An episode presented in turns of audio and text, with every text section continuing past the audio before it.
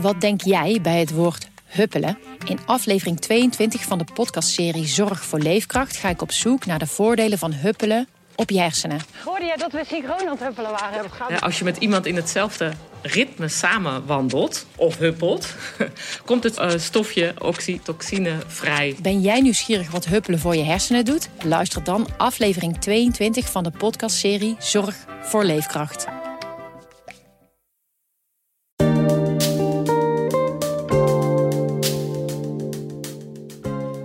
Zijn verhalen die het hart diep raken. Bert Jansen brengt in zijn rubriek in herinnering de verhalen van net overleden mensen weer tot leven. Hoe gaat hij om met al het verdriet? Je luistert naar de eindejaarspodcast van Tubantia. Vijf journalisten vertellen in deze serie over een ingrijpend of opvallend verhaal uit 2021. Mijn naam is Varda Wagenaar en aan de overkant van de tafel zit de man om wie het gaat. Bert, vertel.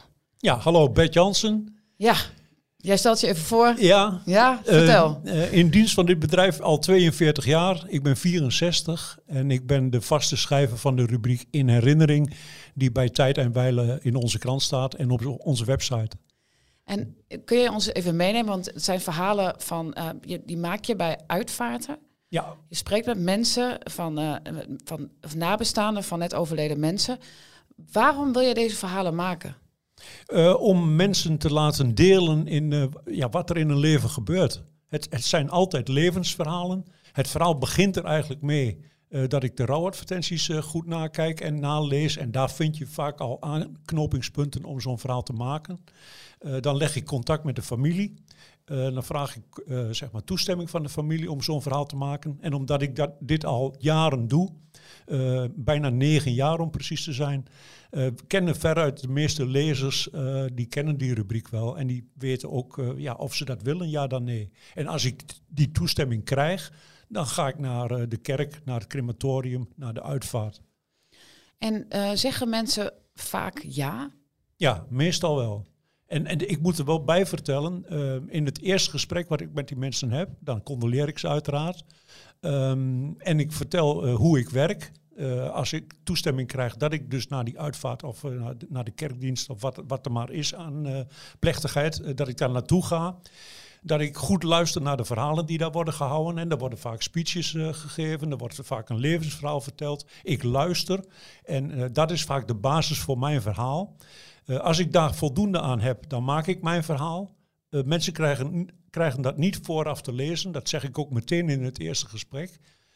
Um, als ik niet voldoende heb, en dat komt ook wel regelmatig voor, dan ga ik na die tijd ook nog wel uh, zeg maar met mensen, met nabestaanden uh, om tafel om het verhaal ja, rond te krijgen en voldoende te krijgen. Ik maak mijn verhaal en ze zien het in de krant terug. Dat lijkt me best heftig. Ja. Waarom kies je daarvoor? Um, ik zie er als een berg tegenop en dat, dat, uh, dat voorkom ik door het zo te doen. Uh, om met uh, mensen die in de rouw zijn, ja, ze zijn in, in een gevoelige periode, om daarmee in discussie te gaan over een verhaal. Je moet je voorstellen dat je soms met ontzettend grote families te maken heeft. Je levert je verhaal in als je dat zou doen. Het gaat van hand tot hand tot hand. Pietje vindt dit, Marietje vindt dat. Uh, uh, iedereen vindt er het zijnde van. En voordat daar consensus is, uh, ben je een week verder en is, is er van het verhaal niks meer over. Dus daar pas ik voor. Het is, de, het is de keuze van de mensen of ze zeg maar, met mij in zee gaan en mij vertrouwen. en, en ze weten dat ik die verhalen met respect schrijf. Um, ja, of ze dat willen, ja dan nee. En een enkele keer haken ze daarom ook af. Dus daar moet je ook eerlijk in zijn. En zijn er ook wel eens mensen die teleurgesteld waren over het eindresultaat? Heb ik nog nooit gehad. Heb je nog nooit gehad? Nee. Dat is wel bijzonder. Ja. Kun je ons even meenemen naar die rouwadvertenties? Want jij leest dat dan uh, elke ochtend in de krant. Mhm. Mm -hmm. En waar ja, heb je dan een bepaalde manier waarom je een keuze maakt? Is er iets wat je dan aanspreekt of kan het iedereen zijn die er staat? Het kan van alles zijn.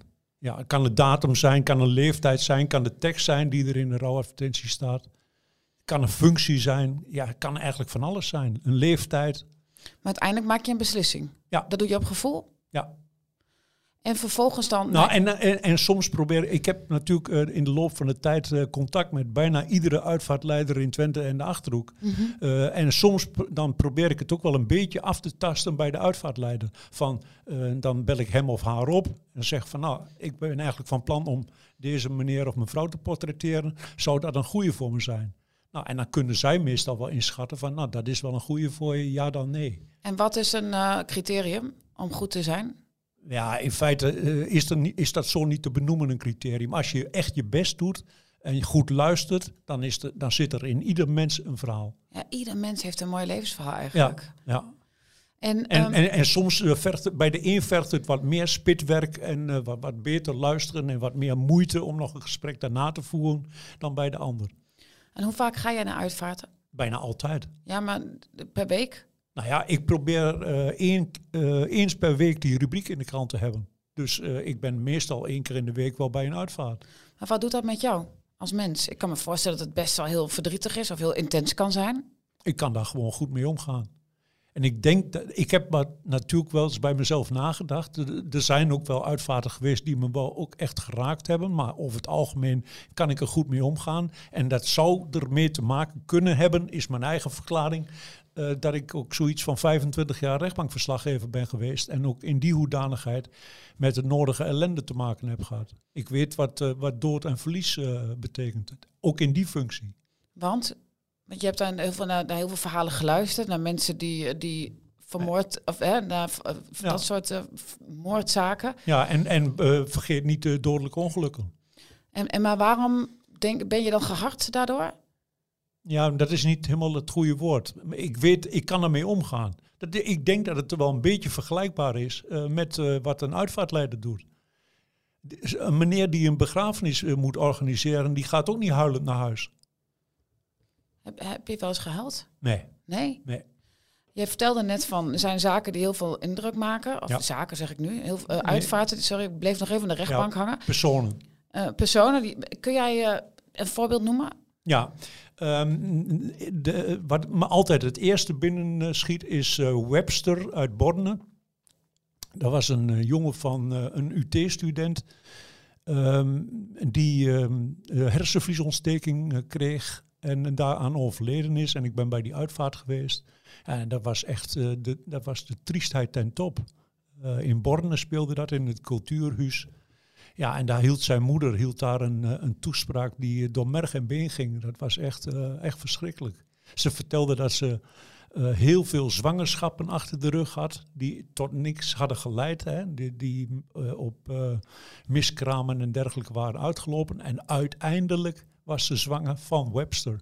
En Webster was het kind van een Twentse moeder en een Amerikaanse vader, negroïde. Dus het was zo'n beetje zo'n halfbloed eh, jongetje. Later, maar dat, kon ik, dat heb ik niet meer in dat verhaal verwerkt, maar dat heb ik wel gehoord en dat, dat kleurt het dan misschien ook nog weer extra. Dat jongetje zou gepest zijn op de lagere school in Borne, omdat hij er natuurlijk anders uitzag dan eh, zijn leeftijdsgenoten. Is later naar Twickel gegaan, eh, in Hengelo, waar het al een stuk minder was, en ging daarna eh, naar de UT eh, als student. En daar was van discriminatie en zo om, vanwege zijn huidskleur geen sprake meer. Die jongen die gaat uit. Die jongen die was heel succesvol. Die had een eigen bedrijfje. Was die begonnen in banieren voor internet. Hè, van, die ba- van die banners. Was die echt succesvol mee. Die jongen die gaat een avond stappen bij Fios in Hengelo, de grote discotheek.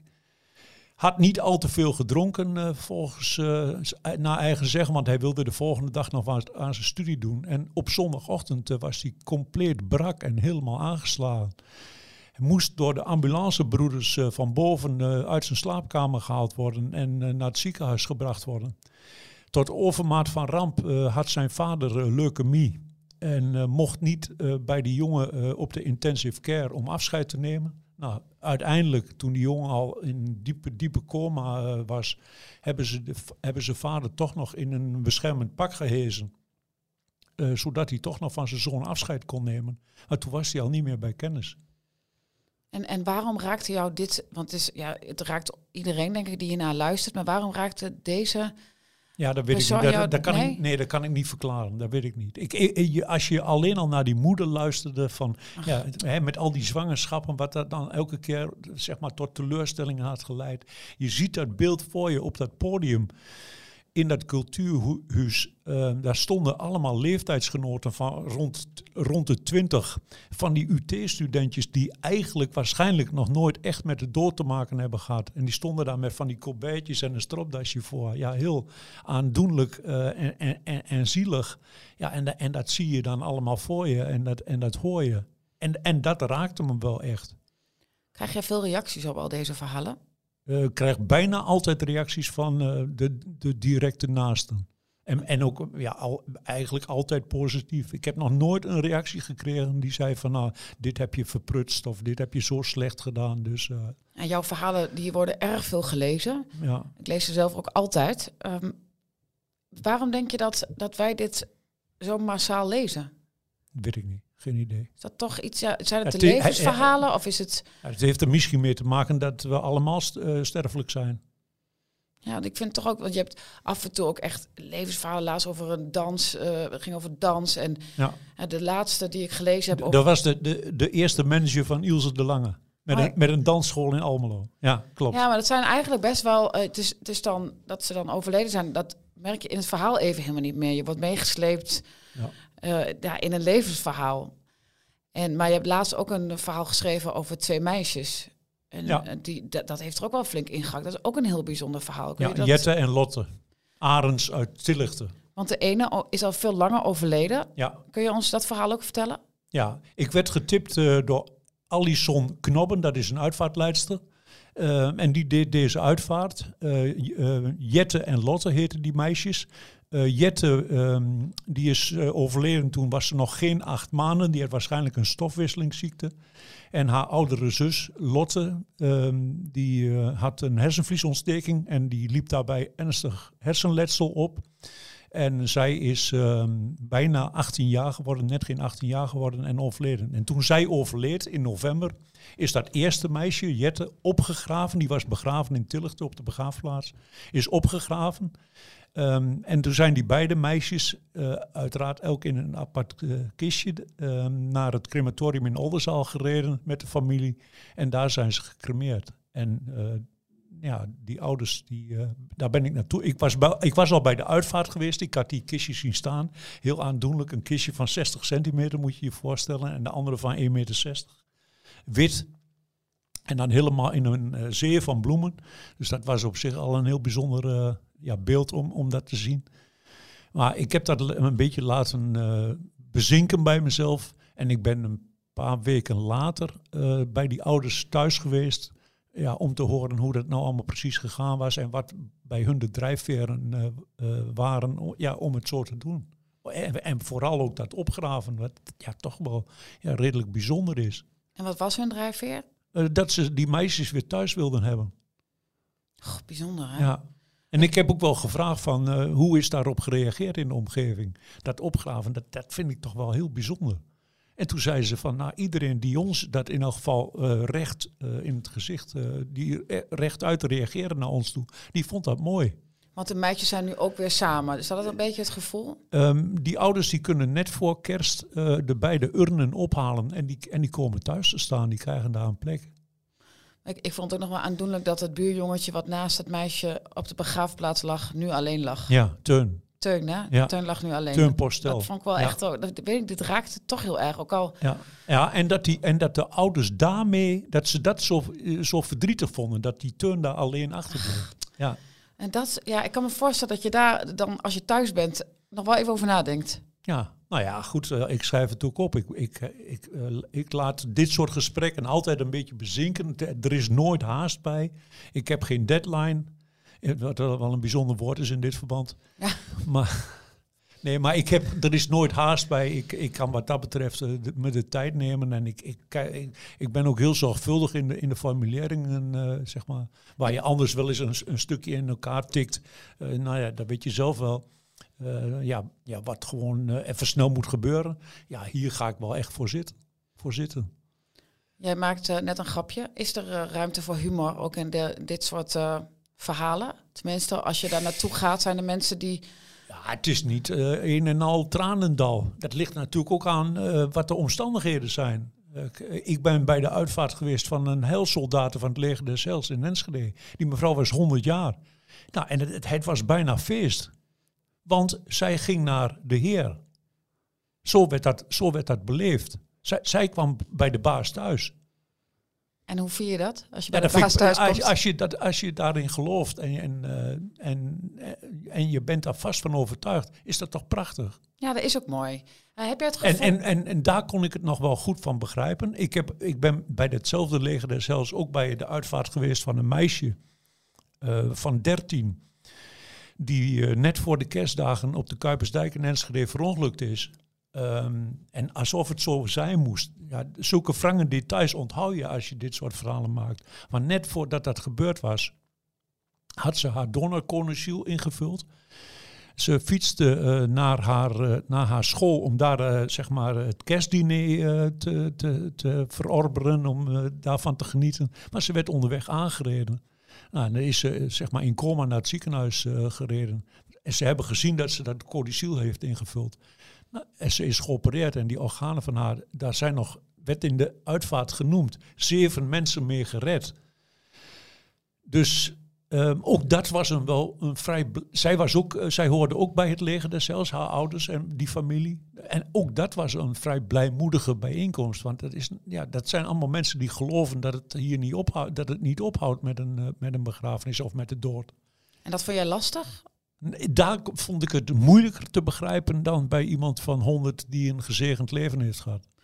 En als jij nu kijkt eh, in coronatijd, ga je ook naar uitvaarten? Is er veel veranderd? Nou, nee, ik ga niet altijd naar uitvaarten. Soms kan het niet. Dus soms moet je echt met de stream werken. Ook daar eh, merk je de beperkingen. We, we hebben al uitvaarten gehad eh, waar maar maximaal 30 mensen bij konden zijn. Dus dat, dat, dat verschilt nog wel zeg maar in periode van corona. Maar merk je dat er is er wat veranderd het afgelopen jaar, omdat er dus veel minder mensen aanwezig mogen zijn, dat het, Nou ja, dat het toch persoonlijker is geworden? Er is sowieso een verschil of je ergens, vind ik, eh, of je ergens live bij zit. Dus je je eigen oren en ogen de kost kunt geven. Of dat je dat eh, zeg maar op een schermpje moet volgen. Maar gewoon als je het al in het algemeen bekijkt naar uitvaarten, is er veel veranderd? Nee, de plechtigheid op zich blijft hetzelfde. Het is niet Het, zo... ene, het enige wat ik nu, waar, waar, waar ik nu twee keer gehad heb en wat wel gewoon heel bijzonder is, is dat ik twee echtparen heb, eh, eh, heb beschreven die allebei aan corona zijn overleden. Dus dan heb je met eh, kinderen te maken die in één klap wees zijn. Omdat ze hun vader en moeder kwijt zijn. Met, met een dag of twee dagen ertussen. En wat vertellen zij jou? Ja, dat, dat, dat verdriet is, in, dat is enorm groot. Ze zien het niet aankomen. Soms, soms zijn er ook heel, nog hele verdrietige details daarbij. Eh, dat, eh, eh, zeg, ik, heb ook, ik had een echtpaar uit Lonneker die overleden is aan corona. En de oudste dochter kon de uitvaart niet bijwonen, omdat ze zelf met corona in het ziekenhuis lag. Dus dan ben je je ouders al kwijt. En je, en je kunt ze niet de laatste eer bewijzen door daarbij te zijn. Afschuwelijke verhalen zijn Ja, dat. nee, maar goed, dat is wel wat er gebeurt. Dan heb ik toch nog een vraag. Waarom willen mensen graag dit soort verhalen vertellen? Of dat dit soort verhalen in de krant komen? Ik denk, eh, ik heb daar uiteraard zelf ook over nagedacht. Ik denk dat ze dit zien, eh, zo'n verhaal in herinnering zien als een soort papieren monument ja, voor degene ja, die ze lief hebben. Het, het is een laatste eerbetoon van de krant, van een medium, ja, aan, aan hun dierbaren. En hoeveel heb je er gemaakt? Eh, ik denk dat ik ergens zo bijna tegen de 300 aan. En dit jaar, dit jaar heb ik er 32 gemaakt, maar ik ben al bijna negen jaar bezig. Bedankt voor dit gesprek. En ik hoop dat je nog heel veel mooie verhalen gaat maken. Vado, bedankt. Je luisterde naar een aflevering van de eindejaarspodcast van Tubantia. De podcast is gemaakt door verslaggevers Arjan de Bocht en Fardo Wagenaar. De productie is in handen van mij, Frank Bussink. Wil je meer horen? Ga dan naar tubantia.nl slash podcast. Wat denk jij bij het woord huppelen? In aflevering 22 van de podcastserie Zorg voor Leefkracht ga ik op zoek naar de voordelen van huppelen op je hersenen. Hoorde jij dat we synchroon aan het huppelen waren? Gaat Ja, als je met iemand in hetzelfde ritme samen wandelt of huppelt, komt het eh, stofje oxytocine vrij. Ben jij nieuwsgierig wat huppelen voor je hersenen doet? Luister dan aflevering 22 van de podcastserie Zorg voor Leefkracht.